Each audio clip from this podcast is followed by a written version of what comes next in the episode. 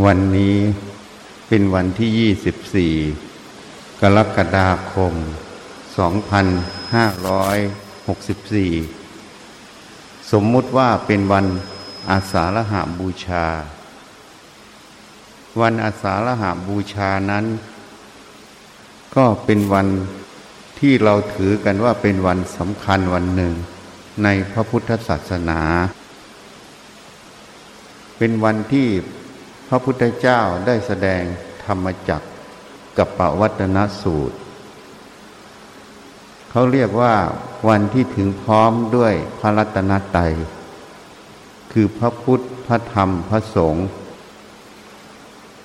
เป็นวันที่พระอัญญาโกณัญญะ ได้บรรลุพระโสดาปฏิผลทำให้พระสงฆ์เกิดขึ้นในโลกเป็นครั้งแรก ในพระศาสนา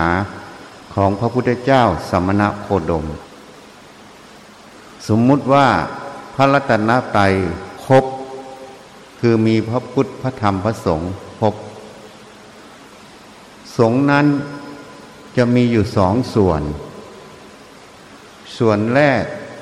เรียกว่าสมมุติสงฆ์สมมุติสงฆ์นั้นจะเกิดจากการออกบวช ในยุคก่อนนั้น พระสงฆ์ที่ออกบวช ก็จะมีวิธีการบวชอยู่สามวิธี วิธีแรกเรียกว่า เอหิภิกขุอุปสัมปทา เป็นการออกบวชที่พระพุทธเจ้าบวชให้เอง ท่านจะกล่าวไว้ว่า เธอจงเป็นพิสูจน์เถิดทำเรากล่าวไว้ดีแล้ว ธอจงประพฤติพรหมจรรย์ เพื่อทำที่สุดแห่งกองทุกข์ให้สิ้นเถิด แต่ถ้าผู้ที่ขอออกบวชนั้นสำเร็จเป็นพระอรหันต์ก่อนออกบวช ท่านก็จะกล่าวแค่เธอจงเป็นพิสูจน์เถิด จงอยู่ประพฤติพรหมจรรย์ แต่ไม่มีการทำที่สุดแห่งกองทุกข์ให้สิ้น ต่อมาพระพิสุสงฆ์ได้ออกไปประกาศศาสนา การเดินทางก็ไม่สะดวก เมื่อมีกุลบุตรมีศรัทธา เลื่อมใสที่จะออกบวช ก็ต้องพามาหาพระพุทธเจ้า เพื่อประทานพุทธโอวาทอนุญาตให้ออกบวช ก็เป็นความลำบาก ของทั้งผู้ที่ขอออกบวช เป็นความลำบากของพระสงฆ์ที่ออกประกาศศาสนา พระผู้มีพระภาคเจ้าจึงมีพุทธานุญาต ให้พิสุบวชกันเอง ให้รับไตสรณคม การรับไตสรณคมให้ถึงซึ่งพระพุทธพระธรรมพระสงฆ์ให้ตั้งจิตถึง พระพุทธพระธรรมพระสงฆ์ก็สำเร็จการบวช ต่อมาเมื่อพระสงฆ์มีมากขึ้น ท่านก็มอบอำนาจการบวชนั้นให้แก่สงฆ์เรียกว่ายติทัตุตกรรม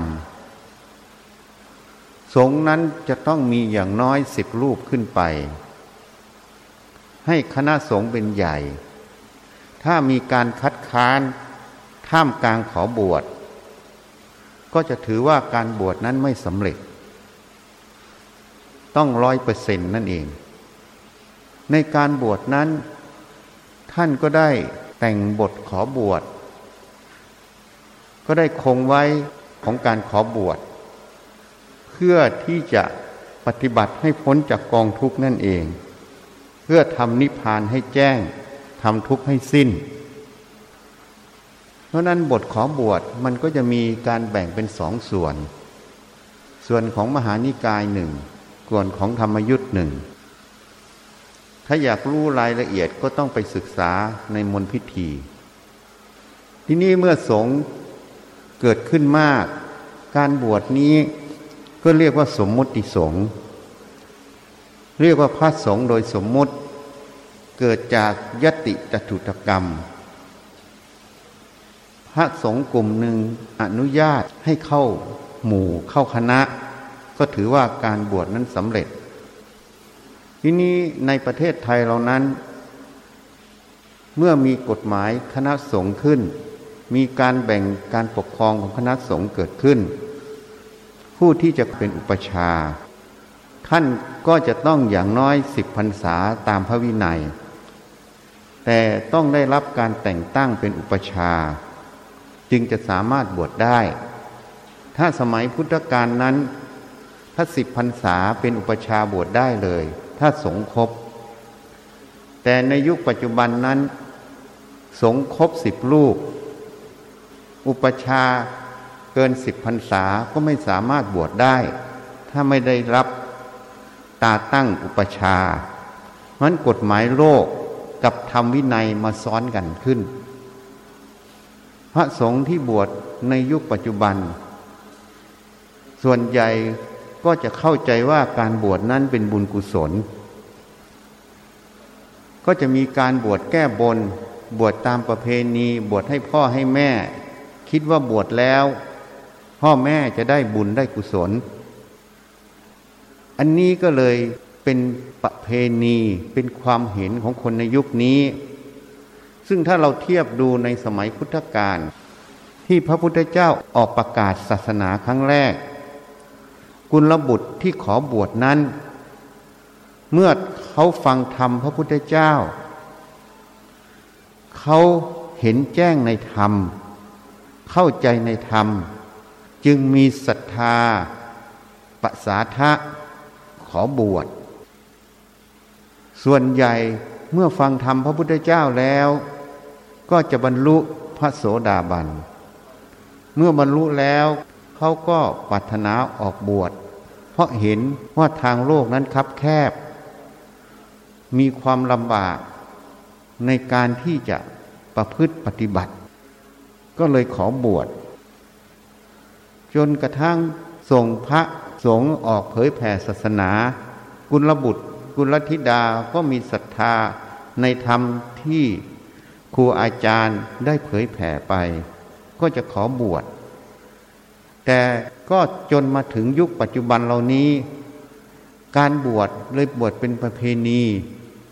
บวชแล้วว่าได้บุญกุศล มันก็เลยเป็นเรื่องของพิธีการพิธีกรรม ก็เลยไม่เข้าใจถึงหลักการของการบวช ถ้าเราเข้าไปศึกษาในสมัยพุทธกาลนั้น พระที่บวชส่วนใหญ่มีศรัทธาประสาทะปรารถนาถึงความพ้นทุกข์ปรารถนาถึงพระนิพพานนั่นเอง ไม่ได้บวชเหมือนยุคเราสมัยนี้ เมื่อบวชแล้วก็ต้องอยู่กับอุปชาอาจารย์ สมัยก่อนก็อย่างน้อยสิบพรรษา แต่ก็มีเหตุ เมื่อพระผู้มีพระภาคเจ้าได้เสด็จ ไปเผยแผ่ศาสนาต่างเมือง พระไม่ได้ตามเสด็จพระพุทธเจ้าไป พระพุทธเจ้าจึงตัดถามพระอานนท์ทำไมพระสงฆ์จึงไม่ตามเราตถาคต เพราะท่านจะถือโอกาสเหล่านี้ในการอบรมพระสงฆ์พระอานนท์ก็ทูลตอบว่า เนื่องจากว่าอุปชา อาจารย์ของท่านเหล่านั้น ไม่ได้ตามเสด็จพระเจ้าค่ะ พระสงฆ์ที่เป็นสัตธิวิหาริศหรืออันเตวาสิกคือลูกศิษย์ของอุปชาอาจารย์นั้น ก็ต้องอยู่ขอนิสัยสิบพรรษา จึงไม่สามารถติดตามพระองค์ไปพระเจ้าค่ะ พระผู้มีพระภาคเจ้าเมื่อได้รับฟังดังนั้น ท่านจึงเห็นประโยชน์แก่พระสงฆ์จึงลดการขอนิสัย ให้พ้น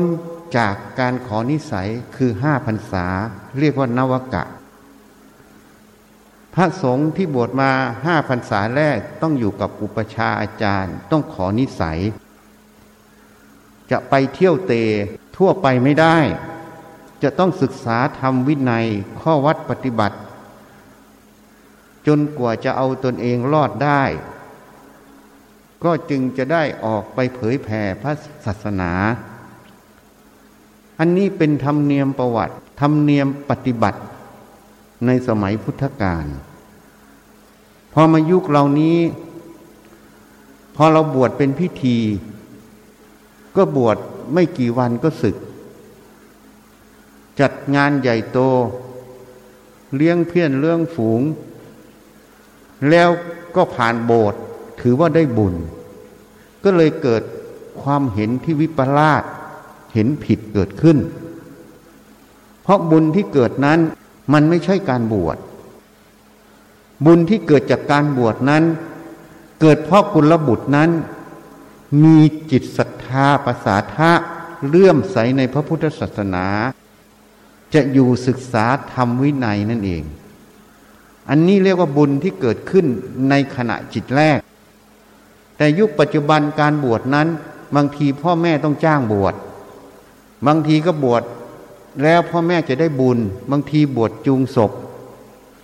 อันนี้ก็เลยไม่เกิดบุญกุศลแท้ เพราะไม่ได้เกิดจากจิตภายใน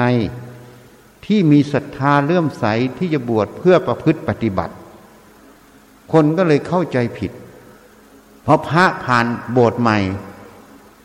ยังไม่เจออาบัติก็ถือว่าพระบริสุทธิ์ จริง ๆ ความบริสุทธิ์ของพระสงฆ์นั้น ไม่ได้อยู่ที่อาบัติ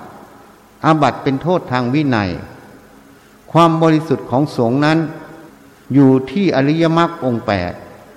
เมื่อประพฤติปฏิบัติ สมควรแก่ธรรมมรรลุพระโสดาสกิทานาคาอรหันต์ก็จะมีความบริสุทธิ์ของจิตนั้นตามส่วน ของการบรรลุธรรม ไม่ได้อยู่ที่อาบัติอาบัติเป็นความมนทินโทษทางพระวินัย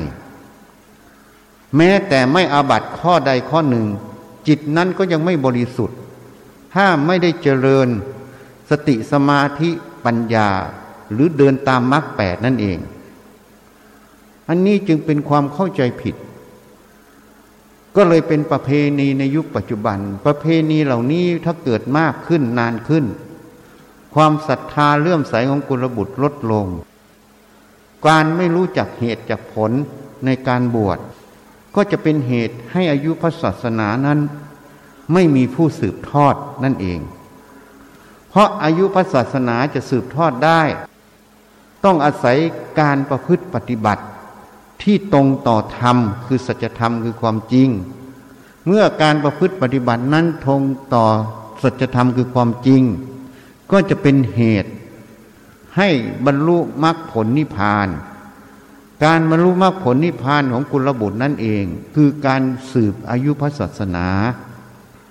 ส่วนใหญ่เราสืบอายุพระศาสนาจากภายนอก การสร้างศาลา สร้างวัด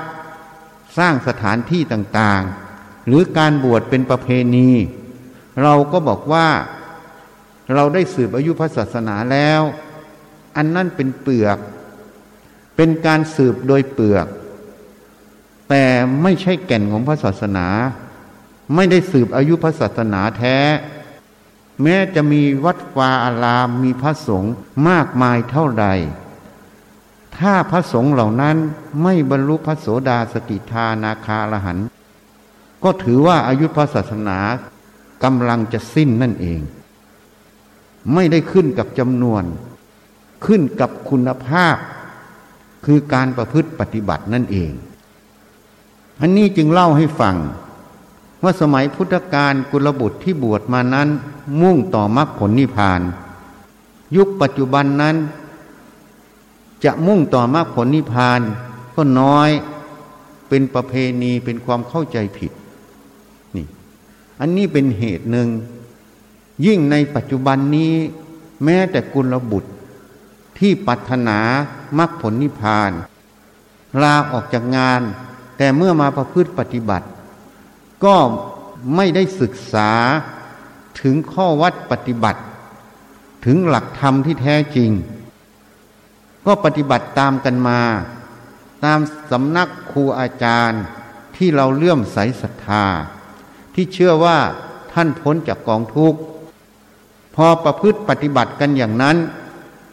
ก็เลยเป็นเหตุให้เข้าไม่ถึงหลักธรรมแท้ เพราะหลักธรรมแท้นั้น จะต้องเป็นความจริงเป็นสัจธรรม ไม่ใช่ความเห็นคือตัวทิฏฐิ สัจธรรมเป็นความจริงไม่ใช่ความเห็น แต่การประพฤติปฏิบัติในยุคปัจจุบันนี้ อาศัยความเห็นเป็นใหญ่ ไม่ได้อาศัยธรรมคือความจริง การที่เราเห็นตรงธรรม นั่นเรียกว่าสัมมาทิฏฐิ ถ้าเห็นไม่ตรงธรรม ก็เรียกว่ามิจฉาทิฏฐิ เหตุนั้นข้อวัดปฏิบัติ จึงมีการประพฤติปฏิบัติกันมาก แตกต่างกันไป แล้วก็แต่งขึ้นมาว่า แล้วแต่นิสัย แล้วแต่วาสนาของแต่ละคนที่เคยสร้างมา อันนี้ก็เลยเป็นข้ออ้าง ว่าการปฏิบัติแตกต่างกันนั้น เพราะตรงนี้ แต่จริง ๆ แล้วการบรรลุมรรคผลนิพพานนั้น ไม่ได้แตกต่างกันในข้อวัดปฏิบัติ ข้อวัดปฏิบัติหลักที่จะให้ถึงมรรคผลนิพพาน ต้องเดินตามอริยมรรคองแปดคือสัมมาทิฏฐิคือความเห็นชอบตรงตามความเป็นจริง สัมมาสังกัปปะ คือการดำริชอบตรงตามความเป็นจริง สัมมาวาจาพูดชอบ สัมมากรรมตะการงานชอบ สัมมาอาชีวะคือเลี้ยงชีพชอบ สัมมาวายมะคือความเพียรชอบ สัมมาสติคือลึกชอบ สัมมาสมาธิคือความตั้งใจมั่นชอบ สรุปแปดข้อนี้คือกายกรรมวจีกรรมมโนกรรมที่ประพฤติชอบ ตรงตามความเป็นจริงนั่นเองสัมมาทิฏฐิสัมมาสังกัปปะสัมมาวายมะสัมมาสติสัมมาสมาธิเป็นมโนกรรมสัมมาวาจาเป็นวจีกรรมสัมมากรรมมันตะสัมมาอาชีวะเป็นกายกรรม กายกรรมวจีกรรมนั้นจะถูกต้องต้องมาจากมโนกรรม มโนกรรมที่ถูกต้อง จิตนั้นจะต้องประกอบด้วยวิชา เป็นสัมมาทิฏฐิคือเห็นชอบตรงตามความเป็นจริง เหตุนั้นมรรคแปดจะเดินได้ถูกต้อง ขึ้นอยู่ข้อแรกคือสัมมาทิฏฐินั่นเอง ถ้าบุคคลนั้นมีความเห็นที่ถูกต้องตรงความเป็นจริงมรรคแปดอีกเจ็ดข้อจะเดินได้ถูกต้อง ถ้าบุคคลนั้นไม่เห็นชอบตรงตามความเป็นจริงมรรคแปดก็จะเดินไม่ได้ถูกต้องทั้งเจ็ดข้อ เพราะนั้นหัวใจสำคัญของมรรคแปดอยู่ที่สัมมาทิฏฐินั่นเองแปดข้อรวมลงตัวเดียวคือสัมมาทิฏฐิแปดข้อถ้าจะพูดในแง่ของปฏิบัติแล้ว ก็คือตัวสติสมาธิปัญญานั่นเอง สติสมาธิปัญญานั้น จะเป็นเหตุให้เกิดตัวสัมมาทิฏฐินั่นเอง เมื่อสัมมาทิฏฐิเกิดอีกเจ็ดข้อก็ถูกต้องหมด ถ้าข้อแรกไม่ถูกเป็นมิจฉาทิฏฐิ อีกเจ็ดข้อก็เป็นมิจฉาทิฏฐินั่นเอง เหตุนั้นพุทธพจน์พุทธเจ้าจึงตัดไว้ สัมมาทิฏฐิเป็นเบื้องต้นของกุศลธรรมทั้งหมด อวิชชาเป็นเบื้องต้นของอกุศลธรรมทั้งหมด นี่ อันนี้คือเหตุ เหตุนั้นวันนี้เป็นวันอาสาฬหะบูชา เป็นวันที่พระพุทธเจ้าแสดงธรรมจักกับปวัตนสูตร หัวใจของธรรมจักกับวัตนสูตรนั้น มีอยู่ไม่กี่อย่าง อย่างแรกที่สุด พระผู้มีพระภาคเจ้า ได้มีพุทธดีกาสอนไว้ว่า ส่วนสุดสองของบรรพชิตที่ไม่ควรเสพ คือส่วนสองที่มันสุดโต่งของความเห็น คืออัตตะกิริมฐานุโยกการทรมานกาย การทำให้กายลำบาก ในยุคปัจจุบันนั้น มันก็มีให้เห็น ในยุคอดีตก็มีให้เห็น ข้อที่สองการมาสุขันลิการนุโยกในพุทธการก็มีให้เห็น ในยุคปัจจุบันก็ให้เห็น อันนี้เป็นข้อแรกของคำสอนที่พระผู้มีพระภาคเจ้า สอนเป็นหลักสำคัญ เป็นหัวใจของธรรมจักรกับปวนสูตรในข้อแรกคำว่าส่วนสุดสองที่บรรพชิตไม่ควรเสพนั้น มันคือทิฏฐิความเห็นนั่นเอง เห็นของการปฏิบัติให้ตนเองลำบาก หรือปฏิบัติเอาแต่ความสุขสบาย สองส่วนนี้บรรพชิตไม่ควรเสพ เป็นทางที่สุดโตง่งสองสาย เรียกว่าทางซ้ายทางขวา แต่ทางที่ถูกต้องท่านกล่าวไว้คือมัชฌิมาปฏิปทา ทางสายกลางนั้น ท่านก็ขยายออกไปอีก คืออริยมรรคองแปดที่พูดข้างต้นให้ฟัง ทีนี้ถ้าเรามาศึกษาธรรมจักรกับปวัตนสูตรนั้น เราต้องใส่ใจหัวข้อสำคัญ ความสำคัญของพระสูตรบทนี้สำคัญที่ส่วนสุดสองที่บรรพชิตไม่ควรเสพนี่ข้อที่หนึ่งความสำคัญข้อที่สองคือทางสายกลาง คือมรรคแปดนั่นเอง ก่อนที่จะเจริญมรรคแปดได้ ท่านต้องแสดงข้อแรกก่อน เพราะส่วนสุดสองที่บรรพชิตไม่ควรเสพนั้น ในสมัยพุทธกาลก็มีการทรมานกาย คิดว่าการทรมานกายนั้น เป็นการย่างกิเลส เป็นการฝึกจิตให้แข็งแกร่ง จิตแข็งแกร่งจริง แต่ความแข็งแกร่งของจิตนั้น มันประกอบด้วยความหลงผิด ด้วยอวิชชา ด้วยความเป็นตัวตนนั่นเอง นี่ มันจึงผิดตรงนี้ ที่นี้การทรมานกายในสมัยพุทธกาลนั้น ที่พระพุทธเจ้าท่านกระทำนั้นทำอย่างยวดยิ่ง ตั้งแต่การผ่อนอาหาร ผ่อนไปเรื่อยๆ จนเหลือช้อนหนึ่งจนอดอาหาร การผ่อนอาหาร อดอาหาร ก็เป็นการทรมานกายอย่างหนึ่ง การกั้นหายใจ อันนี้ก็เป็นการทรมานกายอันหนึ่ง อาศัยเวทนา อาศัยจิตที่แข็งกล้า อาศัยเจตนา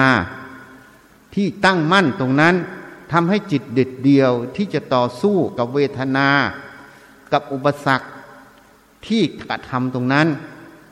อันนี้เป็นทิฏฐิความเห็นของคนยุคนั้น ที่เห็นว่าการทรมานกายนั้น เป็นทางหลุดพ้น อันนี้เป็นอย่างอุกิจ ในยุคปัจจุบันก็มีการสอนอดอาหาร มีการสอนให้เดินจงกรมนั่งสมาธินานๆ มันก็เลยมินเมต่อข้อนี้โดยไม่รู้ตัว เพราะจิตจะมุ่งคิดว่าวิธีการอย่างนี้มันจะทำให้หลุดพ้น เมื่อจิต คิดมุ่งอย่างนี้จึงไม่เห็นว่าทิฏฐิความเห็นตัวนี้เนี่ย มันมีความสำคัญเป็นตัวตนโดยไม่รู้ตัว ปฏิบัติไปเท่าไหร่ สมาธิจะเกิดกล้าแข็งอย่างไร ปัญญาไม่สามารถก้าวขึ้นมาได้ เพราะทิฏฐิความเห็นตัวนี้มันเป็นตัว เป็นมิจฉาทิฏฐิโดยไม่รู้ตัว อีกพวกหนึ่งก็ฝึกจนถึงสมาบัติแปด ก็คิดว่าหลุดพ้น ก็เลยยึดต่อฌานสมาบัติเหล่านี้ เป็นความสุขความพอใจ ก็ไม่เจริญเพื่อให้เกิดปัญญา เพราะนั้นความเห็นสองส่วนนี้ มันจึงเป็นธรรมที่เนื่นช้า เหตุนั้นพระผู้มีพระภาคเจ้าได้ตัดกับพระอนุรุทธะทำวินัยนี้เป็นไปเพื่อทำไม่เนื่นช้าทำที่เนื่นช้าคือตัณหา ทิฏฐิ มานะ ตัวทิฏฐิตัวนี้จะแอบแฝงในวงการปฏิบัติตลอด ตั้งแต่เริ่มปฏิบัติจนถึงที่สุด เนื่องจากสติปัญญาไม่แยบคาย ไม่ศึกษาวิจัยในความรู้ความเห็นในตนเอง กรอบกับเรียนรู้มาจากสำนักครูอาจารย์ ยิ่งสำนักใดเราเชื่อมั่นถือมั่น แล้วเราประพฤติปฏิบัติโดยไม่พิจารณา ไม่ไต่ตรองให้ท่องแท้ ก็จะก่อเกิดเป็นทิฏฐิ เป็นมานะ การประพฤติปฏิบัติใดที่ถูกต้อง ก็จะไม่รับฟัง การไม่รับฟังก็เลยเรียกว่ามานะมันเกิด นั่นเอง การที่หลงในความเห็นที่ประพฤติปฏิบัติก็เรียกว่าทิฏฐิมันเกิด ก็เลยไม่สามารถที่จะเจริญตัวปัญญาเกิดขึ้นได้ เหตุนั้นในสมัยพุทธกาลทรมานกายทำให้กายลำบาก ก็อยู่ตั้งแต่ผ่อนอาหาร กั้นลมหายใจ มายุคปัจจุบันนี้ก็จะไปอยู่ที่ลำบาก มันก็ได้ประโยชน์อยู่สำหรับคนที่มีสติกับปัญญา แต่ถ้าผู้ที่ไม่มีสติปัญญา ไม่มีไหวพริบปฏิพานก็จะไม่สามารถที่จะประยุกต์ทำให้เกิดในข้อวัดปฏิบัตินั้นได้ คือไม่เห็นความจริงนั่นเอง เหตุนั้นตัวทิฏฐิคือความเห็นนี้ จึงต้องซักฟอกตั้งแต่แรก การที่จะซักฟอกทิฏฐิความเห็นนี้ ให้เป็นสัมมาทิฏฐิได้ การประพฤติปฏิบัติเราต้องพิจารณาความจริงเป็นหลัก การปฏิบัติตั้งแต่เริ่มต้น ตั้งแต่การเจริญกรรมฐาน เราจะต้องพิจารณากรรมฐานนั้นให้ถูกต้อง ว่ากรรมฐานนั้นเป็นไปเพื่อความพ้นทุกข์จริงไหมกรรมฐานนั้นปฏิบัติไปแล้ว เป็นไปเพื่อความยึดมั่นถือมั่น จริงไหม หรือเป็นไปเพื่อความปล่อยวาง เหตุนั้น อันนี้เป็นเรื่องที่ลำบาก กุลบุตรที่บวชเข้ามาแล้วศรัทธาประสาทะในสำนักครูอาจารย์ต่างๆ จะไม่มีทางรู้ในประเด็นนี้ เพราะความเชื่อความศรัทธา มันบังสติปัญญาไว้ เลยไม่ได้ไต่ตรอง พินิษพิจารณาว่าทางที่เราดำเนินนั้น มันถูกต้องหรือไม่ แล้วเราก็ยังไม่รู้ว่าเราจะดำเนินไปอย่างไร ก็เลยต้องเชื่อไว้ก่อน เหตุนั้นอันนี้เป็นข้อที่ควรจะใส่ใจ ข้อแรกคือความเห็น เหตุนั้นการประพฤติปฏิบัติ หลักสำคัญข้อแรกจะต้องเจริญสติ การเจริญสตินั้น สติแปลว่าความระลึก เวลาเราทำสิ่งใด ให้ระลึกในสิ่งนั้น นั้นเรียกว่าการเจริญตัวสติ ส่วนใหญ่เราจะไปเอาแค่จงกรมนั่งสมาธิพอทำสมาธิเดินจงกรมบางครั้งก็เอาคำบริกรรมไปกำกับ บางครั้งก็เอายุบหนอพองหนอไปกำกับ เอาพุทโธไปกำกับ เอาสิ่งนั้นสิ่งนี้ไปกำกับ เพื่อจะบังคับจิตไม่ให้คิด ไม่ให้นึก บังคับให้หยุดให้นิ่ง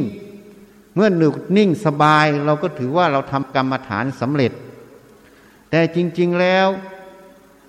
กรรมฐานมันมีทั้งส่วนของสมถะส่วนของวิปัสสนาคือตัวปัญญา จริง ๆ แล้วกรรมฐานสมถะวิปัสสนานั้น มันไม่ได้เป็นแยกส่วน มันต้องอยู่รวมกัน แต่เวลามาเขียนแยกส่วน เวลาประพฤติปฏิบัติก็เลยประพฤติปฏิบัติแยกส่วนนั่นเอง อันนี้ก็เลยก่อเกิดเป็นทิฏฐิในการปฏิบัติโดยไม่รู้ตัว แล้วเราก็เอามา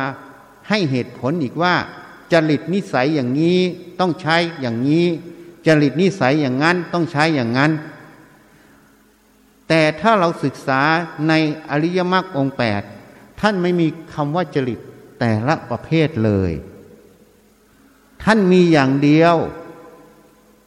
ให้มีสัมมาทิฏฐิ สัมมาสังกัปปะคือดำริชอบ สัมมาทิฏฐิคือเห็นชอบตรงตามความเป็นจริง สัมมาวายมะคือเพียรชอบ ต้องเพียรชอบ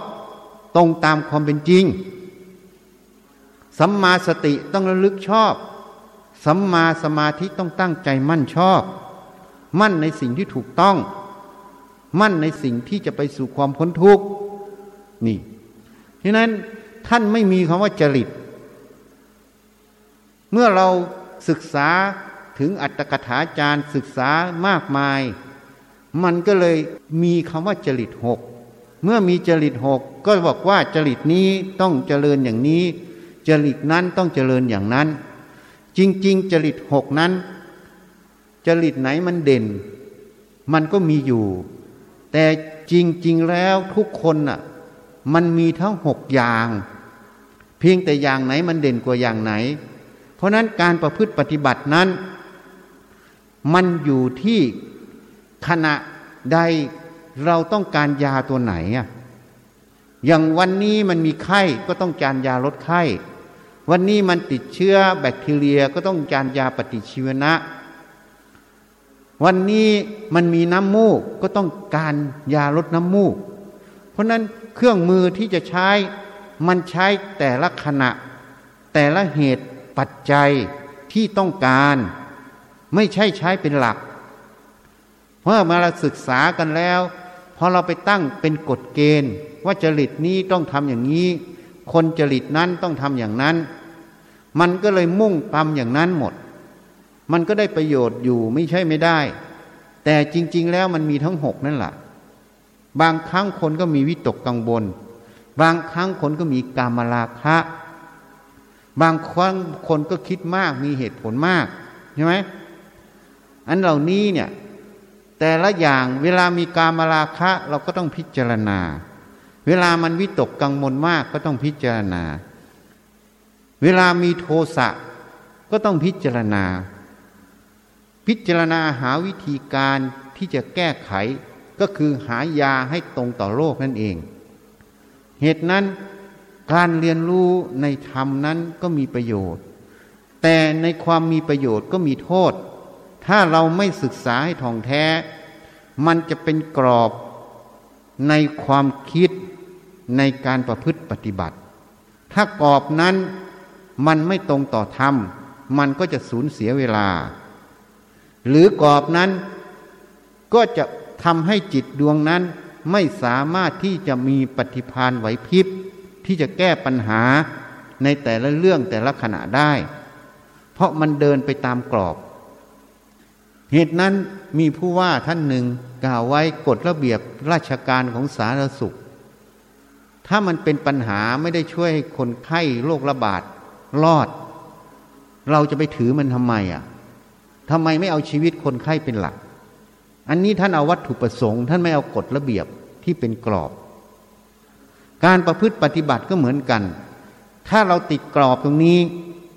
วัตถุประสงค์คือความพ้นทุกข์ ตั้งแต่สมัยพุทธเจ้าให้บวชเป็นครั้งแรก เราจะไม่เจอไง เพราะกรอบมันจะกั้น กั้นไม่สติปัญญาและปฏิพานไหวพริบเกิดขึ้น อันนี้เป็นสิ่งที่ควรสนใจ เหตุนั้นทิฏฐิคือความเห็น มันมีหลายเรื่อง ตั้งแต่ความเห็นในข้อวัดปฏิบัติ ความเห็นในครูอาจารย์ ความเห็นในข้างนอก ความเห็นในการงาน มันเป็นความเห็นหมด ที่นี้เราจะละทิฏฐิได้อย่างไร การจะละทิฏฐิได้นั้น จะต้องอาศัยสติสมาธิปัญญา มาพิจารณาแต่ละเรื่อง ถ้าเรื่องของการประพฤติปฏิบัติ ก็ต้องมาพิจารณาว่าสิ่งที่เราประพฤติปฏิบัตินั้น ที่เราเชื่ออยู่เนี้ยมันถูกต้องหรือไม่ถูกต้อง มันเป็นไปเพื่อความพ้นทุกข์จริงไหมนี่เราต้องพิจารณาอย่างนี้ เอาหลักความจริงนั่นแหละเป็นตัวตัดสิน ถ้าเราได้หลักความจริงเป็นตัวตัดสิน มันจะละความเห็นที่ผิด ไปสู่ความเห็นที่ถูกต้องตรงความเป็นจริง อันนี้ให้หลักข้อคิดเอาไว้ เวลาจะประพฤติปฏิบัติ ไม่ว่าเจริญกรรมฐาน เหตุนั้นพระพุทธเจ้าสมณโคดมได้มีพุทธดีกา สอนไว้การทำสมาธินั้น จะต้องทำจิตให้ว่าง การทำจิตให้ว่าง หมายความว่า เรื่องต่างๆให้ทิ้งไปก่อน อย่าเอามาใส่ใจทำใจว่างๆ สบายๆ แล้วค่อยเจริญกรรมฐาน การเจริญกรรมฐานนั้น ท่านไม่ได้แนะนำให้ทำมากหลายชั่วโมง ท่านแนะนำให้ทำพอดี ให้มีคุณภาพฉะนั้นการทำสมาธิทำจิตให้ถึงถึงสมาธิและความสงบนั้น จะต้องทำให้ถูก เมื่อเราทำไม่ถูก มันก็เลยได้แต่ความเพียรที่ไม่ตรงต่อ ทำนั่นเอง บางคนก็เดินจงกรมมาก บางคนก็นั่งสมาธิมาก แต่สมาธิที่เกิด มันไม่ได้เป็นสมาธิเพื่อความหลุดพ้น หรือบางครั้งก็ไม่เกิดสมาธิเกิดจิตฟุ้งซ่านไป เพราะอุบายในการทำสมาธินั้นมันไม่ถูกต้อง เพราะถูกสอนมาว่าต้องทำให้มาก ต้องเพียรให้มาก เมื่อสอนให้ทำให้มาก เพียรให้มาก ก็เลยมุ่งจะทำอย่างนี้อย่างนี้ แต่พระผู้มีพระภาคเจ้าตัดไว้ ไม่ใช่ทำให้มาก แต่ทำให้มีคุณภาพ ไม่ใช่นั่งนาน นั่งให้มีคุณภาพ นั่งเพื่อพักจิต เหตุนั้นการทำสมาธินั้นขั้นแรก จะต้องทิ้งเรื่องทุกอย่างไปก่อน เรื่องงานเรื่องการเรื่องอะไรต่างๆ ถือว่าขณะนี้เรามาทำสมาธิ เมื่อเรามาทำสมาธิก็ไม่ใช่เหตุที่เราจะต้องไปคิดฟุ้งซ่านในเรื่องงานการต่างๆ ให้สลัดทิ้งไปก่อนไม่ต้องไปใส่ใจมัน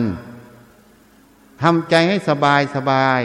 แล้วค่อยกำหนดสติระลึก รู้ลมหายใจเข้าออก หรือรู้คำบริกรรม หรือถ้าจะพิจารณาในคำบทใดบทหนึ่ง เมื่อใจมันสบายแล้ว มันนิ่งแล้ว มันไม่ใส่ใจในเรื่องภายนอกแล้ว ก็มุ่งสนใจอยู่การพิจารณา หาเหตุหาผลของเรื่องที่เราพิจารณา ว่าความจริงมันเป็นอย่างไร นี่ให้พิจารณาอย่างนั้น ถ้าเราทำอย่างนี้ไม่ต้องทำมาก มันจะได้คุณภาพ เวลาทำสมาธิส่วนใหญ่ก็จะสอนว่าให้ทำความสงบ ต้องจิตสงบ เมื่อต้องสงบก็เลยไม่เห็นว่าความเห็นตรงนี้มันยึดอยู่ มันมุ่งแต่จะเอาสงบ พอสงบก็เลยดีใจพอใจไงมันก็เลยเกิดคำว่าตัวตนเข้าไปโดยไม่รู้ตัว นี่ เหตุนั้น เราจึงแนะนำเวลาทำสมาธิให้ทำใจให้สบาย เรื่องทั้งหลายก็ทิ้งไว้ก่อน ไม่ต้องไปคิดเนื้อมันจะคิดก็ให้มันคิด แต่ไม่ต้องไปเจตนาจะคิดอะไรกับมันพอรู้แล้วมันคิดอะไรก็ค่อยมาใส่ใจในลมหายใจเข้าออก ดูลมหายใจเข้าออก หรือจะภาวนาพุทโธหรืออะไรก็แล้วแต่ ตั้ง จิตให้ตรง สงบก็ช่าง ไม่สงบก็ช่าง สงบก็ไม่ยินดี ไม่สงบก็ไม่ยินร้าย มีหน้าที่เจริญสติ และสำเนียก ถึงสิ่งที่มันเกิดขึ้นณปัจจุบันตรงนั้น ค่อยพิจารณาค่อยปรับปรุงในการประพฤติปฏิบัติณปัจจุบันตรงนั้น ค่อยทำไป ไม่ต้องไปตั้งความหวังว่าจะต้องให้มันสงบอย่างนั้นอย่างนี้ ไม่ต้องไปตั้งหวังว่าจะต้องนั่งให้ได้นานเท่านั้นเท่านี้ ไม่ต้องไปเอาสิ่งใดสักอย่าง เอาปัจจุบันนธรรมตรงนั้น สงบก็ช่าง ไม่สงบก็ช่าง สงบก็ให้รู้ ไม่สงบก็ให้รู้ เวลามันคิดนึกไปในเรื่องใดก็ให้รู้ รู้แล้วก็กลับมา ที่คำบริกรรมหรือลมหายใจเข้าออก ค่อยทำไปสังเกตไปทำใจสบายสบาย ฝึกสติอยู่ในองค์ภาวนา ถ้าเป็นลมหายใจก็เป็นองค์ภาวนา ถ้าเป็นบริกรรมก็บริกรรมเป็นองค์ภาวนา ศึกษาให้สติมันต่อเนื่อง มันตั้งมั่นอยู่ตรงนั้น ทีนี้ถ้ามันเผลอมันแวบไปคิดสิ่งใด ก็ให้รู้อีก มันคิดแล้วก็ไม่ต้องยินดีกับความที่มันไปคิด ไม่ต้องไปยินร้ายกับความที่มันไปคิด รู้แล้วก็กลับมาคำบริกรรมหรือลมหายใจเข้าออก มันคิดก็ให้มันคิด มันไม่คิดก็ให้มันไม่คิด มีแต่ทำความรู้ตัวอยู่ มีสติอยู่ มีความรู้อยู่ ความคิดความไม่คิด ก็เลยเป็นสิ่งที่ถูกรู้ ของจิตเป็นสิ่งที่ถูกระลึกของสตินั่นเอง สงบก็ช่าง ไม่สงบก็ช่าง สงบก็ไม่ยินดี ไม่สงบก็ไม่ยินร้าย มีหน้าที่ทำได้สมควรแก่เวลาก็ไปพักผ่อน จะได้อย่างไรก็พอใจตรงนั้น ไม่ได้อย่างไรก็พอใจตรงนั้น ไม่ต้องไปตั้งความปรารถนา ไม่ต้องไปตั้งความหวัง ว่าจะต้องได้อย่างนั้นอย่างนี้ ถ้าเราตั้งอย่างนี้ไว้เรื่อยๆ พิจารณาอย่างนี้เรื่อยๆ เราจะฝึกสมาธิที่ออกจากขันห้านั่นเอง สมาธิที่ออกจากขันห้าเป็นสมาธิที่ไม่มีอุปทานในขันห้า เป็นสมาธิที่ไม่ได้บังคับขันห้า การที่เราจะบังคับจิตให้สงบอยู่ ในขณะนั้น มันเป็นอัตตาโดยเราไม่รู้ตัวนั่นเอง อันนี้ต้องอาศัยแยบคาย อาศัยสติปัญญา อาศัยปฏิพานไหวพริบในการเจริญกรรมฐานตั้งแต่เบื้องต้น ทีนี้เมื่อเราทำอย่างนี้แล้ว เวลาเราลุกขึ้นจะกระทำกิจกรรมใด ก็ต้องระลึกตามกิจกรรมนั้นต่อไป เวลาเดินก็ระลึกที่เท้า เวลาจะพูดก็ระลึกที่พูด เวลาฟังก็ลึกที่ฟัง เวลากินระลึกที่กิน เวลาหยิบนั่นฉวยนี่ให้ลึกตรงนั้น เมื่อมันระลึกสตินั้นจะก่อตัวตามอริยบทที่เราระลึกนั่นเอง เมื่อสติมันมีกำลังมากเข้า สตินั้นมันจะค่อยเข้าไปสู่มโนทวาร การที่จะรู้ว่าสตินั้นมาอยู่ที่มโนทวารนนั้น ก็ทัศนะให้ฟัง เวลามันคิดนึกอะไร มันจะรู้ตัวว่าคิดนึกอะไร อันนี้มันจะต่างจากทั่วไป ทุกคนเวลาคิดก็รู้ว่าคิดถูกไหม รู้ว่าเราต้องการอย่างนั้นต้องการอย่างนี้ถูกไหม แม้แต่โกรธต้องการด่าเขา แม้แต่ชอบผู้หญิงต้องการไปจีบผู้หญิง อันนี้ว่าเรารู้ตัว จริง ๆ ไม่ใช่รู้ตัว รู้ตัวต้องรู้ตัวกิเลสนั่นเอง รู้ผิดรู้ถูกนั่นเอง นี่นี่นี้ถ้าสติมันเข้ามาสู่มโนทวารสตินั้นต้องมีกำลังมาก การที่จะฝึกสติให้มีกำลังมาก ต้องฝึกทุกอิริยาบถตั้งแต่ตื่นนอนถึงลงนอนที่พูดให้ฟัง ฝึกทั้งช่วงไม่มีอะไร เรียกว่านั่งสมาธิ ฝึกทั้งช่วงที่มีการเคลื่อนไหว เอาอิริยาบถหรืองานในปัจจุบันนั้น เป็นที่ตั้งของการฝึกสติ เวลาคิดนึกแผนงาน ก็สติระลึกรู้การคิดนึกแผนงาน ว่าเหตุผลของงานนั้นอยู่ตรงไหนอะเวลาฟังธรรมเหมือนกัน เอาง่ายๆ อย่างญาติโยมที่ฟังอยู่เนี้ยที่มาอยู่วัด บางคนเราก็บอกว่า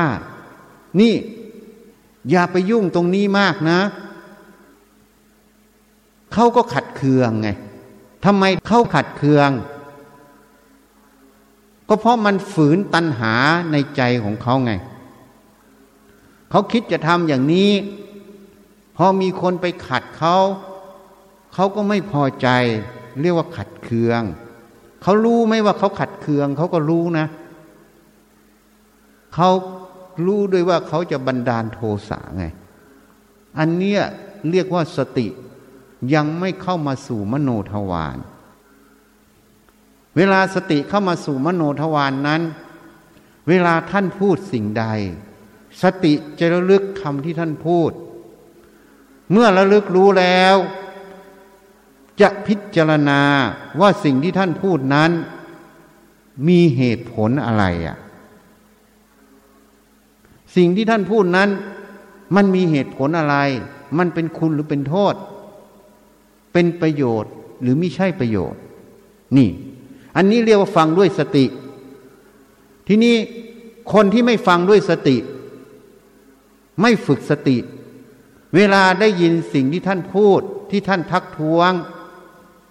ก็จะขัดเคือง หาว่ามาขวางฉันไงบอกว่ามาขวางฉัน ฉันอยากไปซื้อของอันนี้เนี่ย ก็มาขวางฉัน ฉันทำดีไงเพราะขัดเคืองแล้วว่ามาขวางฉันเนี่ย อย่างเช่นคนมาขายของเราก็บอกจะไปซื้อมากเลย มันไม่จำเป็น เพราะตอนนี้มันโควิด เพราะคนไปเล่ขายของ มันไปสัมผัสทุกแห่ง ไม่รู้ว่าไปสัมผัสคนที่เป็นโควิดไหม แล้วเป็นพาหะนำมาไหม เมื่อเราไปซื้อของโดยที่ไม่จำเป็น มันก็อาจจะติดโควิด หรือติดแล้วก็จะมาแพร่คนในวัด เราต้องรับผิดชอบตนเอง คือไม่ให้ติดโควิด เราต้องรับผิดชอบคนในวัด ไม่ให้เขาติดโควิด อันนี้คือหน้าที่ความรับผิดชอบของเราที่อยู่ในวัดพอพูดไปแล้วก็ขัดเคืองเพราะอะไรอะ เพราะฉันอยากซื้อไง ฉันอยากช่วยเขา เลยไม่ฟังเหตุผลที่ท่านแนะนำว่าประโยชน์ส่วนรวมกับประโยชน์ตัณหาตัวเองนั้นน่ะ อันไหนมันมากกว่ากัน ไอ้ประโยชน์ตัณหานั้นน่ะ มันเป็นโทษนะ มันไม่ใช่เป็นคุณ นี่ต้องพิจารณา ถ้าคนมีสติ เขาก็จะระลึกฟังสิ่งที่ท่านพูด เหตุผลอยู่ตรงไหนประเด็นอยู่ตรงไหน ความถูกต้องอยู่ตรงไหน เมื่อพิจารณาแล้ว คนที่มีสติก็จะลึกได้ว่าสิ่งที่ท่านแนะนำมันเป็นประโยชน์แก่เรา มันเป็นประโยชน์ต่อหมู่คณะ นี่ มันไม่ได้เกิดโทษต่อเราต่อหมู่คณะ การที่เราทำด้วยความคิดความเห็นเหล่านั้นมันเป็นโทษ ถ้าเห็นดังนี้จิตขณะนั้นก็จะไม่มีโทสะก็จะมีแต่ความขอบคุณ ที่ท่านได้แนะนำประโยชน์ให้เรา อันนี้เรียกว่าคนนั้นขณะนั้นมีสติ มีสมาธิในการฟัง มีปัญญาไข้ควรเหตุผลของการฟัง ทีนี้คนไม่มีสติไม่มีสมาธิไม่มีปัญญาเป็นอย่างไร เวลาฟังแล้วก็ขัดเคือง มาขวางฉัน ฉันทำดีแล้ว ฉันจะช่วยชาวบ้านเขา ฉันมีเงินน่ะ ก็ขัดเคือง ทีนี้ถ้าคนมีสติในการคิดนะ มันก็จะติดตามอีก ที่ทำไมมาขวางฉัน ฉันมีเงิน ฉันจะช่วยเหลือชาวบ้าน แล้วก็จะเห็นความคิดเหล่านี้ ก็จะมาวิจัยความคิดเหล่านี้ ที่ฉันมีเงิน ฉันจะช่วยชาวบ้าน มาขวางฉันทำไม ฉันไม่ยอม มันก็จะเห็นไอ้คำไม่ยอมนะ่ะ ฉันมีเงินนี่คืออะไร ฉันมีเงินเนี่ย มันตัวอหังการมะมังการไม่ใช่เหรอ ฉันไม่ยอมนี่มันตัวทิฏฐิมานะไม่ใช่เหรอ มันเป็นกิเลสหรือไม่ใช่กิเลส แล้วถ้ามีสติละเอียดกว่านั้นอีก ก็จะเห็นกลางอกมันเล่าร้อน มันไม่ยอม นี่ อันนี้เห็นตัวทุกข์ ถ้าเห็นกลางอกเล่าร้อนตัวเนี้ย มันเรียกว่าเห็นตัวทุกข์ มันก็เห็นอีกตัวทุกข์เกิดจากอะไร เกิดจากมันยึดความคิดเป็นตัวมัน มันยึดความเห็นที่มันไปทำเป็นตัวมัน มันจึงไม่ยอม แล้วมันจะเห็นอีกทำไมมันไม่ยอม ก็เพราะมันเป็นตัวตน มันสำคัญตนเป็นใหญ่ มันไม่เอาความจริง มันไม่เอาสิ่งที่ท่านพูด ว่ามันเป็นเหตุให้การแพร่ระบาดของโรค มันเกิดขึ้นได้ ถ้าคนนั้นติดโควิด มันต้องป้องกัน มันต้องเมตตาตน ต้องเมตตาผู้อื่นด้วย คือหมู่คณะ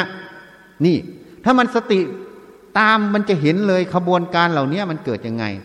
พอเห็นแล้วมันจะเป็นบทเรียน ให้เราตั้งสติให้มั่น ว่าครั้งต่อไปเราต้องไม่เผลอสติ เราจะไม่เผลอสติ ให้กิเลส ให้อวิชามันทำงานได้ นี่ แล้วมันจะเป็นบทเรียนอีกทำไมเราเผลอสติ ก็เพราะเรายึดความคิดความเห็นเป็นเรา เราต้องการอย่างนั้น เราต้องการทำอย่างนี้ การที่เราต้องการทำอย่างนั้น ต้องการทำอย่างนี้ ไอความคิดเหล่านี้มันยึดเป็นตัวเรายัง เป็นของเรายังทีนี้ถ้าละเอียดหน่อยเข้าไปอีกนิดนึง ถ้ามีสติระลึกกันไปอีก สวดมนต์ทำวัดเช้า ก็สวดทุกวันอะ ว่าโดยย่ออุปทานขันห้าเป็นตัวทุกข์รูปูปาทานขันโท รูปเป็นอุปทานนขัน เวทนูปาทานขันโท เวทนาสุขทุกข์เฉยๆเป็นอุปทานนขัน สัญญูปาทานขันโท สัญญาเป็นอุปทานนขัน สังขารูปาทานขันโท ความคิดเป็นอุปทานขัน วิญญาณูปาทานขันโท วิญญาณเป็นอุปทานขัน ถ้ามันละเอียดอีกแล้วลึกถึงบทสวดมนต์ที่เราสวดทุกวัน ทุกเช้า ก็มาเทียบเคียงดูสิไอ้ที่มันคิดมันรู้อย่างเนี้ยวิญญาณคือความรู้นี่เป็นอุปทานขันย่างยึดถือเป็นตัวเราอย่างยึดแล้วนะ ไอ้ความคิดเนี่ย ที่เราอยากทำอย่างนั้นอย่างดีอะมันเป็นตัวเราไหม ถ้ามันไม่ใช่ตัวเราเวลาเขาขัดขึ้นมาทำไมมันขัดเคืองอะ ที่มันขัดเคือง เพราะว่ามันมาขวางเราใช่ไหมนี่มันก็จะเห็นคำว่า สังขารูปาทานขันโทอ๋อความจริงมันเป็นอย่างนี้ วิญญาณูปาทานขันโทมันเป็นอย่างนี้ นี่มันเป็นอุปทานขันนี่ ก็จะเห็นตรงนี้เราจะเห็นอีก อุปทานขันตรงนี้เป็นตัวทุกข์ เวลาเราไม่ยอมขึ้นมาเนี่ย ใจเรามันเล่าร้อนอยู่นั่นเห็นไหมตัวทุกข์เกิดยังอะ นี่คนถ้าฝึกสติสมาธิ จนมาเข้าสู่มโนทวารเขาจะต้องเห็นสิ่งเหล่านี้ เรียกว่าทุกข์เป็นของที่ควรกำหนดกำหนดตามความรู้ความเห็นที่มันเกิดขึ้นกำหนด สิ่งที่มันเล่าร้อนกลางในใจมันเกิดขึ้น นี่เรียกว่ากำหนดทุกข์สมุทัยเป็นสิ่งที่ควรละ สมุทัยคือตัวไหนก็ตัวโง่ไงกลัวอวิชานั่นเอง ที่มันไม่เห็นแจ้งความจริงของความคิดความเห็นความรู้ตรงนั้น มันจึงสำคัญเป็นตัวตนเกิดขึ้น เป็นอุปทานเกิดขึ้น ตัวอุปทานตัวเนี้ยที่มันเกิดขึ้น เพราะมันเกิดจากมันไม่เห็นแจ้งความจริง มันคืออวิชามันเกิด ตัวตัณหามันก็เลยเกิดตามมาอีก นี่ สมุทัยเป็นสิ่งที่ควรละ นิโรธคือความดับทุกข์เป็นสิ่งที่ควรทำให้แจ้ง ถ้าพิจารณาเห็นอย่างนี้ไม่เอากับสิ่งเหล่านี้ สิ่งเหล่านี้ก็ไม่มีอิทธิพลต่อจิตใจเรา ความรู้ความเห็นเหล่านี้ ไม่มีอิทธิพลต่อจิตใจเรา มันก็จะค่อยๆจางหายไป จิตมันก็ไปสู่ความว่าง ไม่มีความทุกข์กับสิ่งเหล่านี้ นั่นแหละนิโรธามันเกิดมรรคเป็นของที่จะเริญให้มากมรรคคืออะไรอะ ก็คือตัวสติ ตัวสมาธิตัวปัญญาที่พิจารณาตั้งแต่ต้นจนจบที่พูดให้ฟังนั่นเอง เห็นอย่างนี้ก็เรียกว่ากำลังเจริญอริยสัจสี่ในจิตนั่นเอง นี่ ทีนี้อวิชามันเป็นอย่างไรอะ ก็ย้อนไปพิจารณาอีกมันยึดอะไร มันก็ยึดเนี่ย หัวจดเท้าเป็นตัวมัน เรียกว่ารูปูปาทานขันโธรูปเป็นอุปทาน ก็ไล่มันไปสิ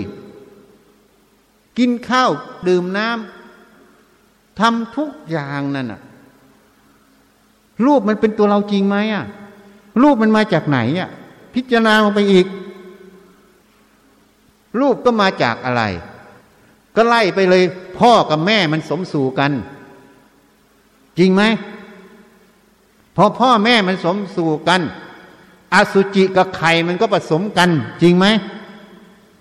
ผสมกันมันก็เป็นตัวอ่อนอยู่ในมดลูกของแม่ มันก็ได้อาหารข้าวหวาน ที่มันย่อยเป็นส่วนละเอียดเข้าไปอยู่ในน้ำเลือดน้ำเหลือง ไปเลี้ยงลูกทางลกจริงไหมพอคลอดออกมา มันก็เลี้ยงด้วยนมแม่นมงัวนมแพะแล้วแต่จะเลี้ยงใช่ไหมโตขึ้นมาก็กินอาหารข้าวหวานอย่างที่เรากินจริงไหมกินจนมันตายเห็นยัง นี่ ทีนี้ก็แยกไปอีกสิ ไอ้เซลล์สองเซลล์คือไข่กับอสุจินั้นอะ มันคืออะไร เดี๋ยวนี้นักวิทยาศาสตร์เขาก็รู้หมด การแพทย์เขาก็รู้หมด เซลล์ตรงนึงมันก็มีผนังเซลล์ มันก็มีไมโตคอนเดรีย มีดีเอ็นเอคือสารพันธุกรรมใช่ไหมถูกไหมอะในเซลล์ตัวหนึ่งผนังเซลล์มันก็มีอะไร มีไรปิด คือไขมันใช่ไหมเป็นโครงสร้างใช่ไหม ตัว DNA RNA มันคืออะไร มันก็คือกรดอะมิโนแอซิดก็คือตัวโปรตีน ใช่ไหม มันก็มีน้ำอยู่ในเซลล์นี่นเป็นธาตุน้ำจริงไหมอะ มันก็มีพลังงานในเซลล์ที่มันเปลี่ยนรูปเป็นตัว ATP นี่มันอยู่ในนี้ เพราะนั้นสิ่งเหล่านี้มาจากอะไรอะ เซลล์สองเซลล์มาจากอะไร ก็มาจากอาหารข้าวหวาน ก็ดูได้อย่างไร ก็ดูต้นพืชสิ พืชสังเคราะห์แสงต้นหนึ่งเนี่ย ก็อาศัยอะไร อาศัยแสงแดด อาศัยน้ำอาศัยปุ๋ยใช่ไหมคือเกลือแร่อาศัยคาร์บอนไดออกไซด์ที่เขาบอกว่าโลกร้อนใช่ไหมตัดป่าเยอะๆโลกก็เลยร้อนใช่ไหมเขาจึงสนับสนุนให้ปลูกต้นไม้ เพื่อจะดูดซับคาร์บอนไดออกไซด์ใช่ไหมเพราะนั้นแสงแดดเป็นธาตุไฟ คาร์บอนไดออกไซด์เป็นธาตุลม ปุ๋ยเป็นธาตุดิน น้ำเป็นธาตุน้ำนี่ ต้นพืชต้นหนึ่งเกิดขึ้นเพราะธาตุดินน้ำไฟลม อันนี้พูดแบบหยาบนะ ถูกไหม เพราะนั้นดินน้ำไฟลมมาจากไหนอะ ปุ๋ยนี่มาจากไหน มาจากร้านขายปุ๋ยใช่ไหมร้านขายปุ๋ยมาจากไหน ก็มาจากโรงงานโรงงานมาจากไหน ก็ไปถลุงมาใช่ไหมอย่างแรกโปรแตสก็ไปถลุงมาใช่ไหมไปขุดมานั่นเอง ถูกไหมของพวกนี้มันมีประจำโลก เจ้าของโรงงานเอ่ยร้านขายปุ๋ยเอ่ยถามว่าก่อนมันเกิดอะ สารพวกนี้มันมีในโลกไหมมันตายไปแล้วสารพวกนี้มันเอาไปด้วยได้ไหมก็อยู่ในโลก เพราะนั้นของพวกนี้มันคืออะไรอะ ปุ๋ยมันก็ของประจำโลก คาร์บอนไดออกไซด์ออกซิเจนพวกนี้มันมีในโลกไหม มันมีก่อนเราเกิดไหม เราตายไปแล้วมันยังมีไหมมันเป็นของเราไหม แสงแดดเนี่ยก่อนเราเกิดมันมีไหม หลังเราตายไปยังมีไหม มันเป็นของประจำโลกประจำจักรวาล มันของใครอะ่ะ มันสรุปลงไปเนี่ยธาตุดินน้ำไฟลม มันเป็นของใคร มันเป็นของโลก มันไม่ใช่ของเราเห็นยัง นี่ เพราะนั้นเมื่อมันไม่ใช่ของเรา มันมาสังเคราะห์เป็นพืชพืช ต้นพืชนั้นจะเป็นของเราไหม ไม่ใช่ นี่คือความจริงนะ แต่สมมุติกรรมสิทธิ์ที่เราไปเพาะปลูกเป็นของเรา ถูกไหม อันนั้นคือสมมุติกรรมสิทธิ์ สมมุติไว้ใช้งาน ไม่ให้แย่งชิงกัน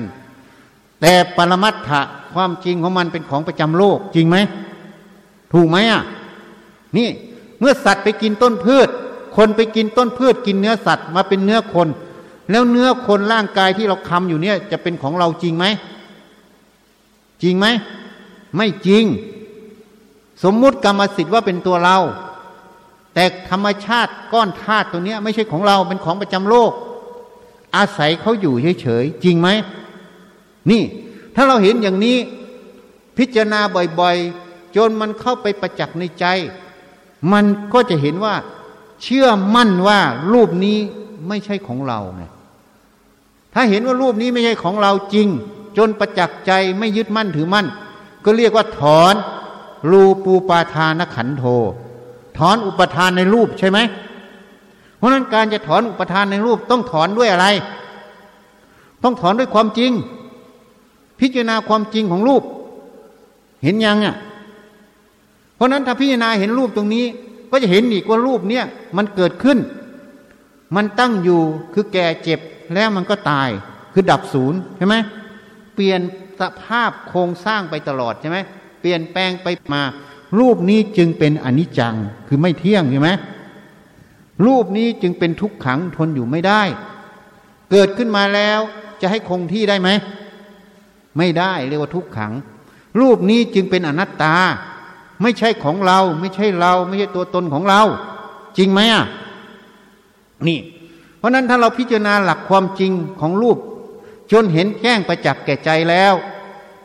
มันจะถอนอุปทานโดยอัตโนมัติ ไม่ใช่บังคับมันนะ ว่ารูปไม่ใช่ของเรา ไม่ใช่ท่องเป็นนกแก้วนกขุนทอง เพราะคนสวดมนต์ทำวัดท่องมาไม่รู้กี่แสน กี่ล้านคนในประเทศไทย ถามว่าละอุปทานในรูปได้ไหม ไม่ได้ เพราะมันรู้แต่มันไม่เห็นความจริงนั้นการจะละอุปทานรูปจะต้องละได้อย่างไร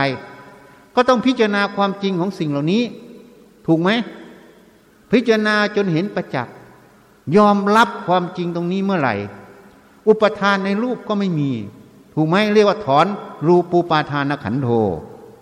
ที่นี่เวทนามาจากไหนอะ เนี่ยในนี้เหมือนกัน ถ้าใครไม่รู้จักเวทนานะ นี่ฉันแนะนำเนี่ย เอามือนี่เคาะหัวตัวเองแรงๆเคาะไอ้สุดมือเลย ยิ่งนิ้วแตก หัวแตกยิ่งดี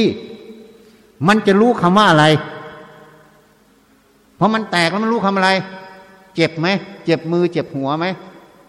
ไอ้เจ็บนั่นแหละเขาเรียกทุกขเวทนากาย จริงไหมนะถูกไหมอะ ทีนี้ถ้าไม่มีกายมันจะมีทุกขเวทนากายไหม หรือเราไปอยู่ที่สบายสบายอยู่ใน air condition อากาศพอเหมาะสบายกาย อันนั้นเขาเรียกอะไร สุขเวทนากายใช่ไหมถูกไหมอะทีนี้ถามว่าทุกขเวทนากาย สุขเวทนากายมาจากไหนอะมันก็มาจากรูปนั่นเอง ถ้าไม่มีหัวไปตีในอากาศหัวมันจะเจ็บไหม ไม่เจ็บเพราะมันไม่มีหัว เพราะมันมีหัวคือศีรษะเอาไปตีมันแตกมันก็เจ็บ ไม่มีมันจะเจ็บไหมเวลาเขาผ่าตัดอะ ยิ่งพวกหมอพวกพยาบาลดมยาเน่ะก็จะรู้เลย เวลาผ่าตัดเนี่ย พอเวลาให้ยาชาไประงับเส้นประสาทเส้นนั้น เวลาผ่าตัดเจ็บไหมไม่เจ็บนั่นอะ มันเรื่องของธาตุเห็นยัง เวทนามันมาจากรูปนั่นเอง ถูกไหม รูปมันเป็นของเราไหม ไม่ใช่ แล้วเวทนาสุขทุกข์เฉยๆจะเป็นของเราเป็นตัวเราไหม ก็ไม่ใช่อีกเห็นยัง นี่เราต้องพิจารณาสาวหน้าสาวหลังพิจารณามันเรื่อยๆ แล้วก็พิจารณาดูสิ เนี่ยถ้าเวทนาเป็นของเรา เอามีดกรีดตัวเองเลย บอกอย่าเจ็บนะ บอกมันได้ไหม ใครไม่เชื่อ ใครบอกได้มาบอกฉันเนี่ย ฉันจะกรีดให้ดู กรีดมันเลยให้มันเวอะวะพอเวอะวะแล้วเป็นยังไง บอกอย่าเจ็บนะ บอกมันได้ไหมบังคับมันได้ไหมเมื่อบอกมันไม่ได้บังคับมันไม่ได้ เวทนานี้จะเป็นของเราไหมไม่ใช่ของเรา นี่ชัดๆเนี่ย นี่พิจารณาไปสิแล้วแต่อุบายแยบคายของใคร ลงหลักความจริงอีก เราไม่ได้สร้างนะ ใครไม่เชื่อ ปุ๊กเชื่อไหมอะ ไอเฮียปุ๊กเชื่อไหมถ้าไม่เชื่อนะปุ๊กกลับไปเอามีดกรีดไอเฮียเลยอะแล้วบอกไอเฮียที่บอกจะเจ็บ บอกได้ไหมบอกได้แต่มันหายเจ็บไหมไม่หาย มันไม่หายบังคับมันไม่ได้แล้วเวทนาจะเป็นของเราไหมไม่ใช่ เมื่อไม่ใช่ของเรา แล้วเราสมควรไปยินดียินร้ายไปกล่าวตัวเวทนาเป็นของเราไหมนี่เหตุนั้นการปฏิบัติธรรมท่านจึงสอนต้องซื่อตรง ซื่อตรงข้อแรกท่านสอนในศีลห้าคือไม่มุสาไง เข้าใจยังนั้นคนที่ไม่ซื่อตรง มันก็จะไม่ยอมรับความจริง ถ้าซื่อตรงมันก็ยอมรับความจริง ว่ามันไม่ใช่ของเรา ไม่ใช่ของเราเราจะไปกล่าวตู่ว่าเวทนาว่ารูปนี้เป็นตัวเราเป็นของเรา มันก็ละอายแก่ใจเขาเรียกฮิริโอตปะเกิดใช่ไหมถูกไหม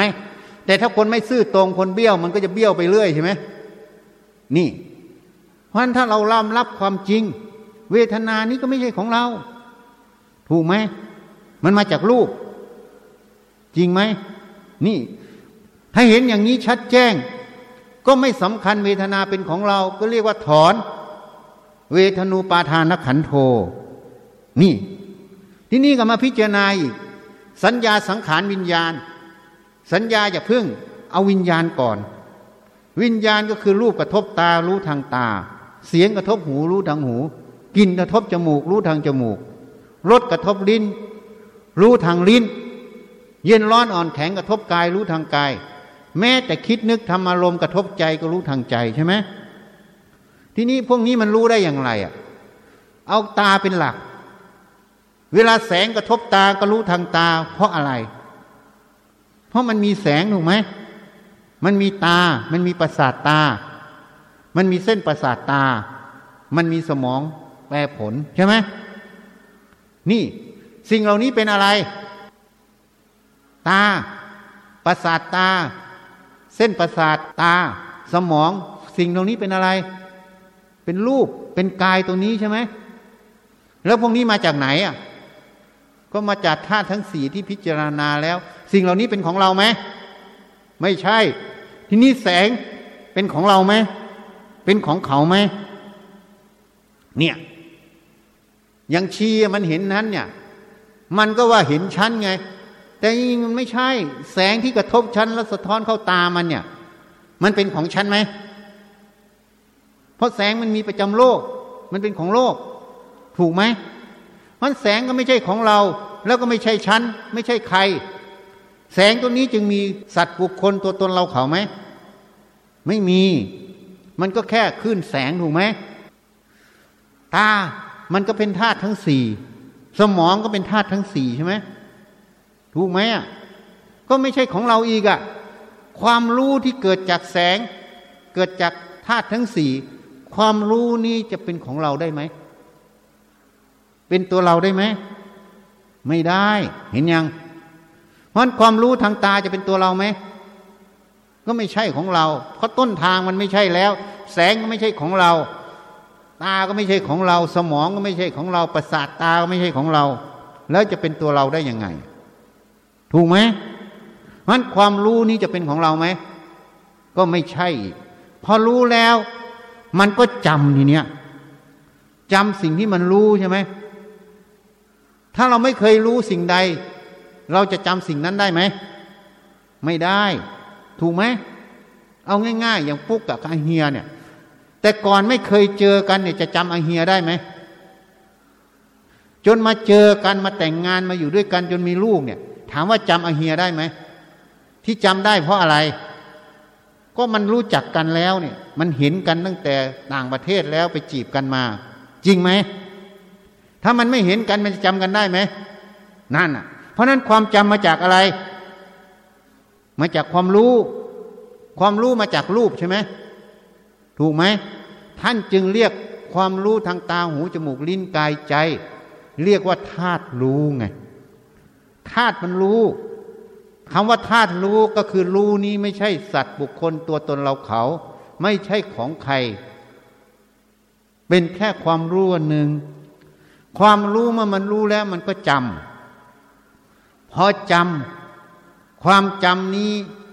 มันก็เป็นธาตุทำงานอีก เป็นพลังงานชนิดหนึ่งอีก นี่ เวลามันไปรู้ครั้งใหม่ มันก็เอาความจำเหล่านี้มาเทียบความรู้ใหม่ เขาเลยเรียกว่าสัญญาแปลว่าจำได้ หมายรู้ หมายให้รู้ว่าของใหม่คืออะไร อย่างเช่น ปุ๊กไปเห็นไอเฮียเนี่ย เห็นก็รู้แล้วรูปไอเฮียใช่ไหม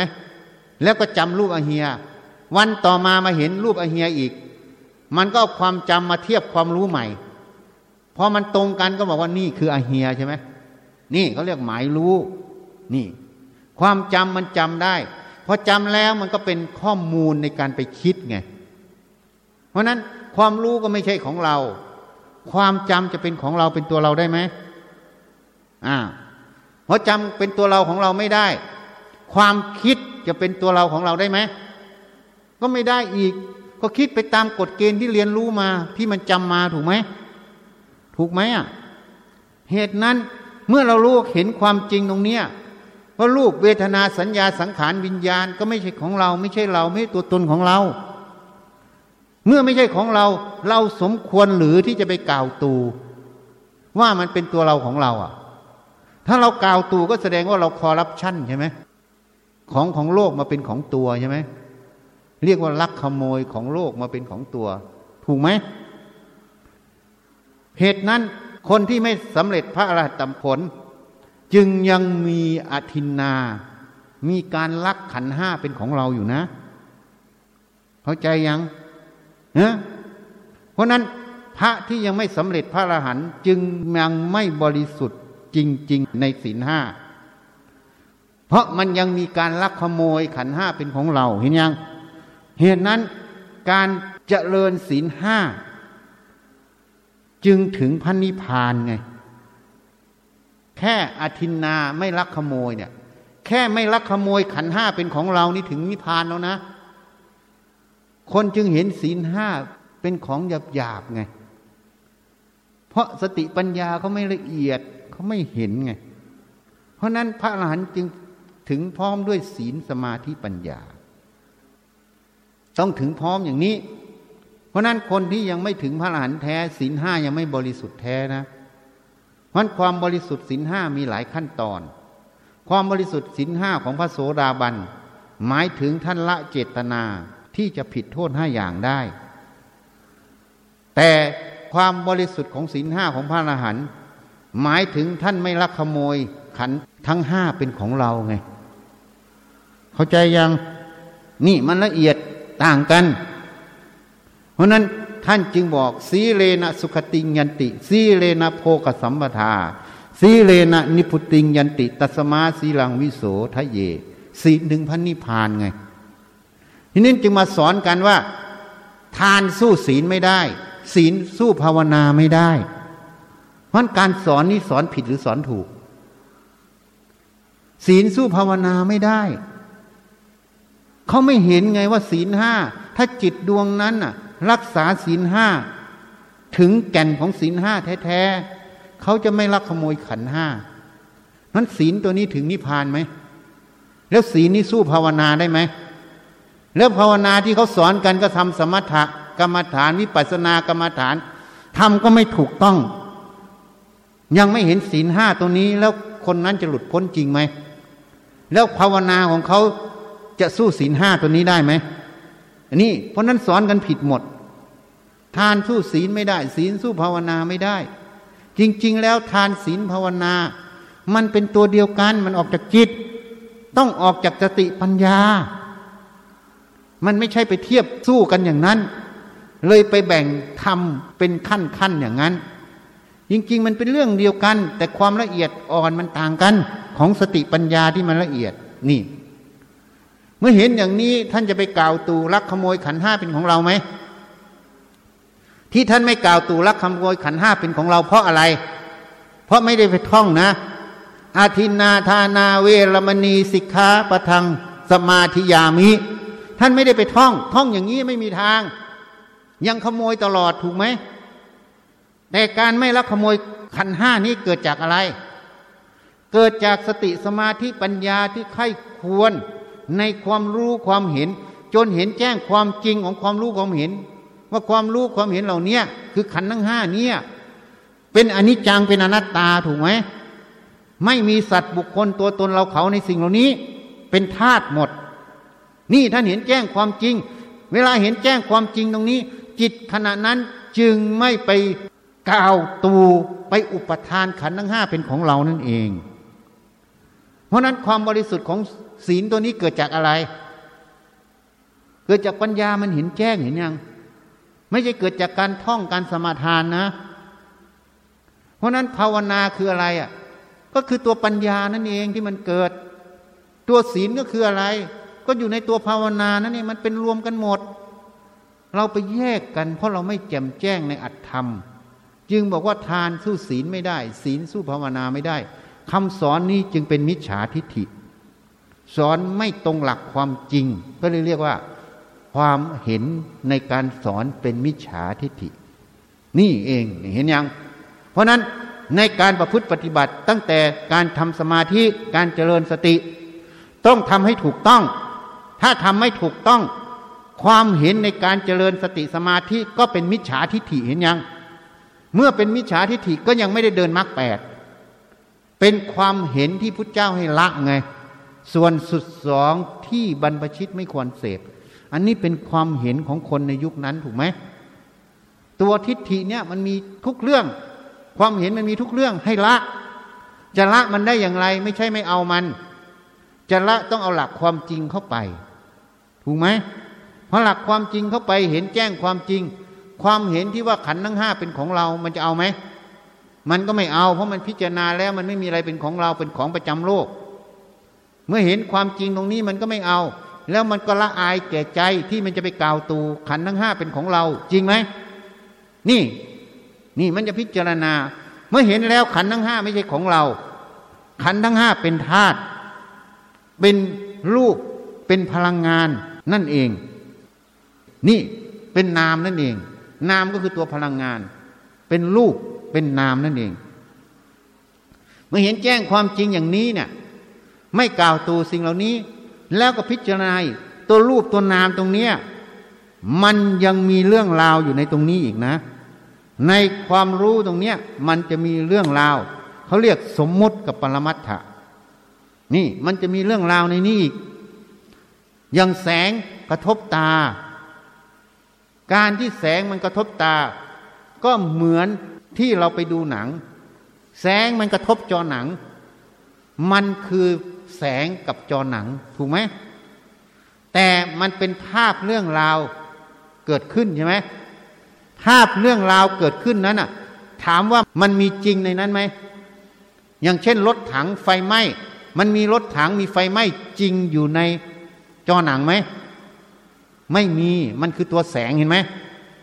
ตัวแสงนี่เรียกว่าปรมัตถะตัวรถถังตัวไฟไหม้ มันเรียกว่าตัวสมมุติ สมมุติมันไม่มีอยู่จริง แต่มันสื่อให้เรารู้ตอนเขาถ่ายทำถูกไหมจริงไหมเพราะในความรู้ความเห็นในตัวเราเหมือนกัน ความรู้ที่เกิดขึ้น สัญญาสังขารที่เกิดขึ้นก็เหมือนแสง แต่เรื่องราวในตรงนั้นน่ะมันคือตัวสมมุติ สมมุตินี้ไว้ใช้งานไว้สื่อภายนอก ไว้ให้ชีวิตนี้ดำรงอยู่ได้ นี่ถ้าเราเห็นแจ้งอย่างนี้อีก แยกสมมุติปรมัตออก สมมุติก็เพื่อใช้งานปรมัตก็เกิดตามเหตุปัจจัยของสิ่งเหล่านั้น ไม่ใช่ของเราไม่ใช่เราจริง จึงวางทั้งสมมุติ จึงวางทั้งปรมัตเหล่านั้นหมด เห็นแจ้งว่าสิ่งเหล่านี้สมมุติก็ไม่ใช่ของเรา ปรมัตก็ไม่ใช่ของเรา แล้วก็ไม่มีเรามีเขาในสมมุตินั้นจริง จึงเรียกว่าสมมุติ นี่เพราะฉะนั้นถ้าเห็นอย่างนี้ ก็เลยเห็นกายเวทนาจิตธรรม สักแต่ว่าญาณคือความรู้ สักแต่ว่าสติอาศัยลึก ไม่ใช่สัตว์บุคคลตัวตนเราเขา ไม่ใช่อะไรที่เป็นจริงเป็นจังในนั้นหมด นี่เป็นแค่ภาพในจิตเท่านั้น ถ้ารู้อย่างนี้หมด แยกสมมุติปรมัตตรงนี้ออก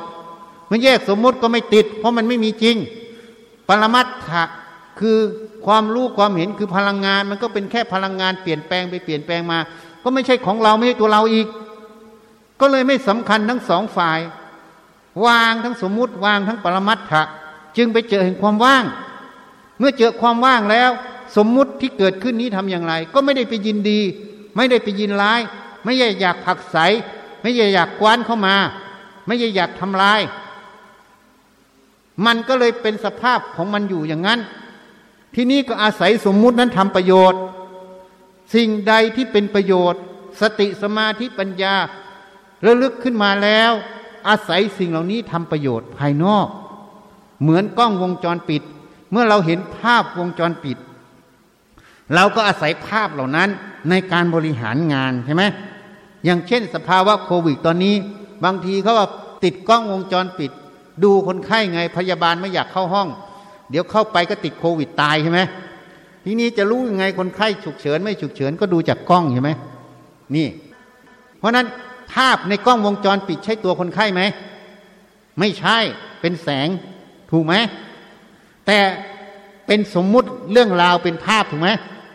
ก็อาศัยสมมุติเรื่องราวนั้น ติดตามรักษาคนไข้เห็นยัง นี่เรียกว่าอาศัยสมมุติไว้ใช้งาน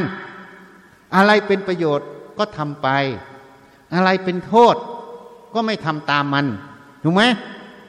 การที่ไม่ทำตามสมมุตินั้นทำแต่สิ่งที่เป็นประโยชน์ สิ่งเป็นโทษก็ไม่ทำตามมัน สมมุตินั้นเลยไว้ใช้งานอย่างเดียวก็เลยถูกสติสมาธิปัญญาอาศัยทำประโยชน์เฉยๆไม่ทำโทษ ก็เลยไม่มีความสำคัญในสมมุตินั้นถูกไหมนี่ ถ้าเห็นอย่างนี้ก็เลยอยู่ไปวันๆจนกว่าลมมันจะดับ แต่ก็ไม่ได้อยู่เฉยๆ อยู่ทำประโยชน์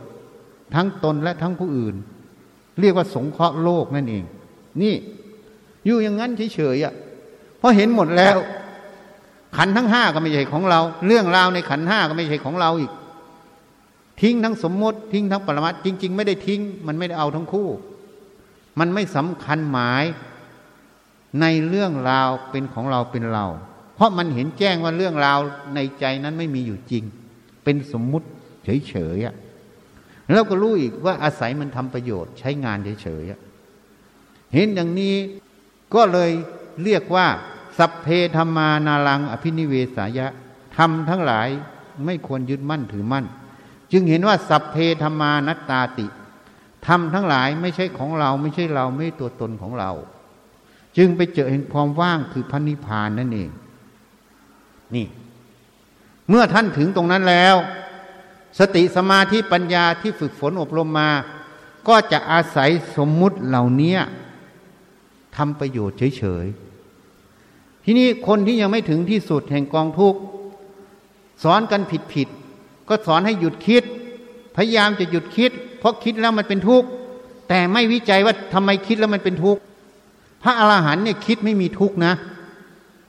ใครว่าพระอรหันต์ไม่มีคิด ระอรหันเนี่ยมีคิด มีเจ็บมีปวด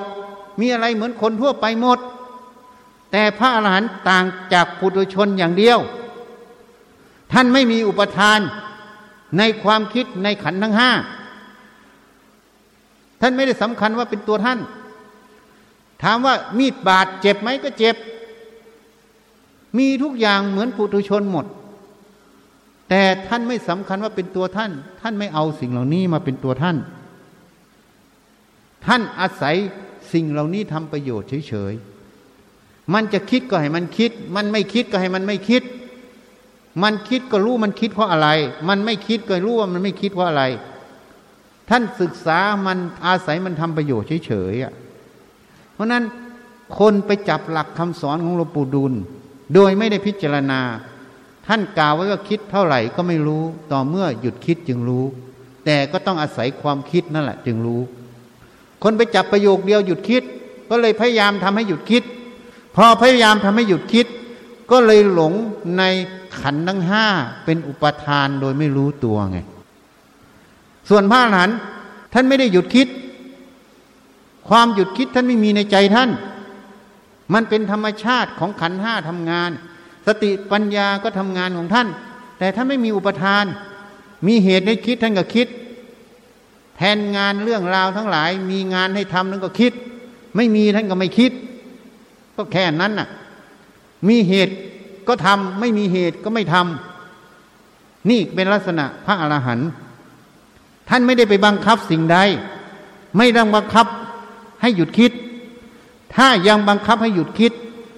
บอกได้เลยว่าคนนั้นยังไม่ใช่พระอรหันต์ยังไม่ถึงที่สุดของกองทุกข์ยังหลงสมาธิ ยังหลงขันทั้งห้าเป็นตัวต้นท่านไม่มีความพยายามที่จะไปทำสักแต่ว่าด้วย ไม่ทำอะไรสักอย่าง แล้วก็ไม่ได้สำคัญอะไรสักอย่าง นี่ เพราะสติปัญญามันเห็นแจ้งความจริง เมื่อเห็นแจ้งความจริงของสิ่งทั้งปวง มันก็วางอุปทานโดยอัตโนมัติ มันก็วางความสำคัญในสิ่งทั้งหลายอัตโนมัติ เพราะความจริงมันบอกแล้ว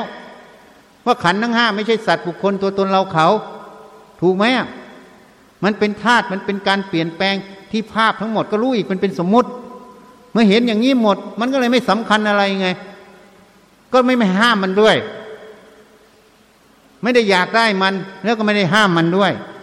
แล้วแต่เหตุปัจจัยที่มันเกิดเฉพาะหน้า มันก็เลยเป็นเรื่องของธาตุล้วนๆพระอรหันต์จึงอยู่ด้วยธาตุล้วนๆตาก็ทำหน้าที่ของตา หูก็ทำหน้าที่ของหู จมูกก็ทำหน้าที่จมูก ลิ้นก็ทำหน้าที่ลิ้น กายก็ทำหน้าที่กาย แม้แต่คิดนึกแผนงานก็ทำหน้าที่ของมัน ท่านก็ดูมันทำหน้าที่ไปอะไรเป็นประโยชน์ก็ทำอะไรเป็นโทษก็ไม่ทำเพราะมันไม่ใช่ของท่านสักอย่าง ก็เลยอยู่เพื่อทำประโยชน์ จึงตรงกับประชิมโอวาทของพระพุทธเจ้าสมณโคดมตัดไว้สังขารทั้งหลายมีความเสื่อมสิ้นไปเป็นธรรมดา เธอจงยังประโยชน์ให้ถึงพร้อมด้วยความไม่ประมาทเถิด นี่ท่านอยู่ทำประโยชน์ตลอดทุกขณะจิต ประโยชน์ก็ไม่ได้ยึดด้วย ไม่ได้ยึดประโยชน์นะ แต่ก็ทำประโยชน์ อยู่ทำประโยชน์เฉยๆอะแล้วก็ไม่ได้ยึดประโยชน์ด้วย เพราะไม่มีอุปทาน นี่จึงให้เข้าใจเพราะการประพฤติปฏิบัติ พอเราไปฟังสิ่งใดก็ไปจับสิ่งนั้นพอจับสิ่งนั้นก็ไปยึดสิ่งนั้นพอยึดสิ่งนั้นมันเลยห่างไกลต่อพระนิพพานนั่นเอง เพราะพระนิพพานไม่มีอุปทานในขันห้าพระนิพพานไม่ใช่ขันห้าขันห้าไม่ใช่พระนิพพาน แต่การเราไปหลงขันห้าเราจึงไม่เห็นพระนิพพานคือความว่าง นี่ทัศนาให้ฟังมีของสองสิ่ง มีมืออยู่มือเดียว ไปจับสิ่งที่หนึ่งมันก็ไม่ได้จับสิ่งที่สองถ้าวางสิ่งที่หนึ่งมันก็ไปสัมผัสสิ่งที่สองได้ฉันใดฉันนั้น เมื่อวางอุปทานในขันห้าหมด มันก็ไปเจอความว่างคือพระนิพพานเองอะไม่ต้องไปแสวงหาไม่ต้องไปกระทำทำให้ถูกต้อง พินิษพิจารณาวิจัยขันห้าให้มาก ถ้าวิจัยขันห้าเห็นขันห้าตามความเป็นจริงเมื่อไหร่ อุปทานก็มันก็ไม่มีนั่นเอง นี่คือวิธีละอุปทาน ละความสำคัญในขันห้าละความเป็นตัวตนในขันห้าต้องละด้วยสติปัญญาที่พิจารณาเห็นความจริงของขันห้าในแต่ละจุดแต่ละประเด็นนั่นเอง จนไปถึงแยกสมมุติปรมัตเห็นถึงสมมุติเป็นอย่างไร ปรมัตเป็นยังไง แล้วก็อาศัยสมมุติทำประโยชน์เฉยๆนี่ เหตุนั้นการจะดูพระมันมีหลักอยู่คำสอนทุกอย่างจะผิดถูกมันก็มีหลักอยู่ ส่วนใหญ่ผู้ที่ยังไม่ถึงธรรมแท้ ยังมีอุปทานในขันห้า ก็จะมีกฎเกณฑ์นั่นกฎเกณฑ์นี้เยอะแยะไปหมด เพราะเขายังหลงกฎเกณฑ์ แต่พระอรหันต์ไม่มีกฎเกณฑ์ในใจ และก็ไม่หลงกฎเกณฑ์ จึงเป็นกระบี่ไร้ใจไง ไม่มีกระบวนท่าของกระบี่ ถ้าพูดแบบหนังกำลังภายในนะ ไม่มีกระบวนท่าของกระบี่ กระบี่อยู่ที่ใจ แล้วกระบี่ก็ไร้ใจ กระบี่จะออกในจุดไหนอย่างไร แล้วแต่ช่องโหว่ของคู่ต่อสู้ คู่ต่อสู้มีช่องโหว่ตรงไหนก็ทิ่มลงตรงนั้น ก็ชนะทุกครั้ง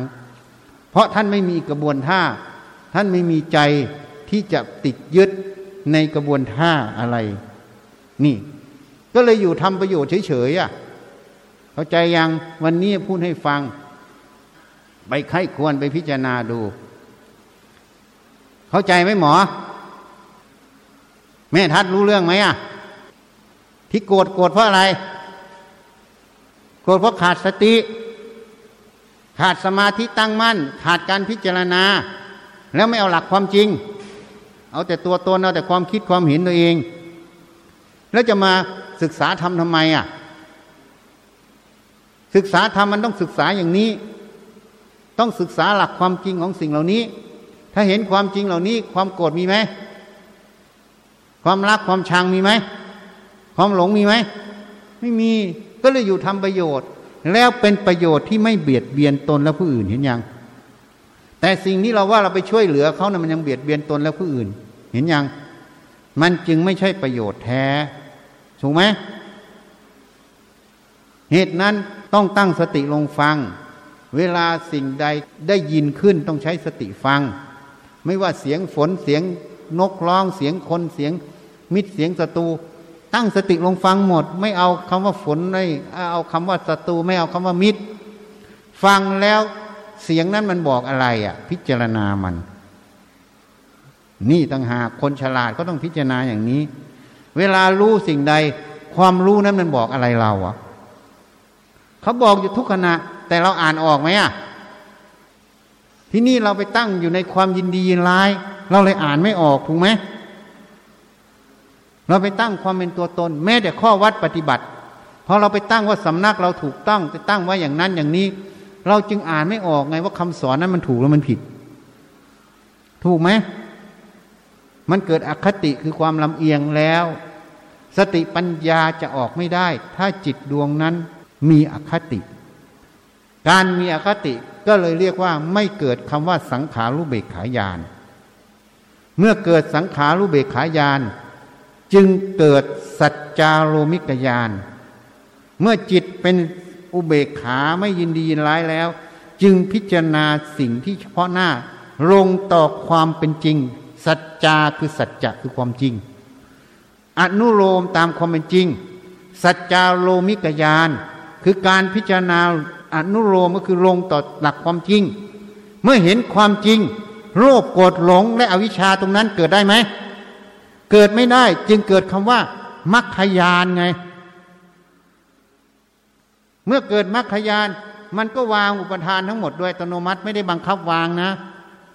มันจึงเกิดผลละยานนั่นเอง เหตุนั้นการปฏิบัติธรรมไม่ยาก ต้องเข้าให้ถึงสัจจารมิกยานเข้าถึงสังขารุเบกขายานก่อน งานจะเข้าสู่สังขารุเบกขายานก็ไม่ยาก ให้ตั้งตนไว้ชอบ ตั้งความเห็นให้ตรง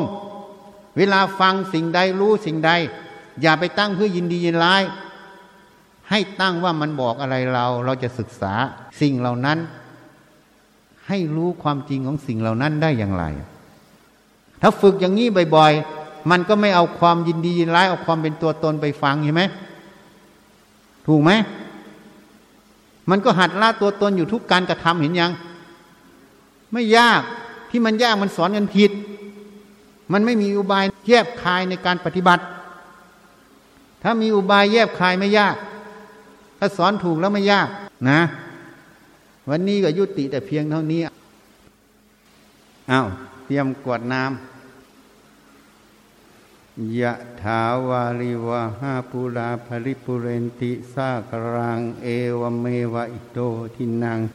เบตานังอุปกัปติอิจิตังปฏิตังตุมหังคิปเมวะสมิจตุ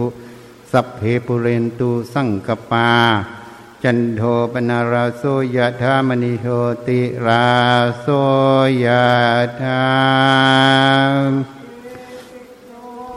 วิวาชันตุสัพพะโลกวินาสตุมาเตภวัตวันตารายโยสุขีทิ พายุโกภาวะอภิวันทนาสิริตาเนจังวัฏาปจายิโน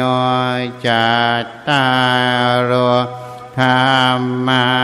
วะดันติอายุวันโนสุขัง ภาวัตุสาภามังคารังรักขันตุสัพพาเทวตาสัพพาพุทธานุภาเวนัสพาปัจเจกพุทธานุภาเวนัสพาธรรมานุภาเวนัสพาสังฆานุภาเวนาสัทธาโสทีหาวันตุเต เข้าใจไหมอะ พูดให้ฟังวันเนี้ยธรรมะมันไม่ยากหรอกมันไม่มาก ถ้าเอาจริงอะ ให้ยึดหลักความจริงเอาไว้ทำสิ่งใดก็พิจารณาตามหลักความจริง เจ้าสมณะโพดมไม่เทศวันนี้ ให้เทวดาพรมนั่งสมาธิ เตรียมพุทธสมาคมพรุ่งนี้นะพรุ่งนี้เตรียมจิตให้พร้อมกันนะ จะได้อานิสงส์มาก สมาธิโลกภัยการงานสุขภาพขอเอาสี่ข้อ วันนี้พระให้พรสี่ข้อ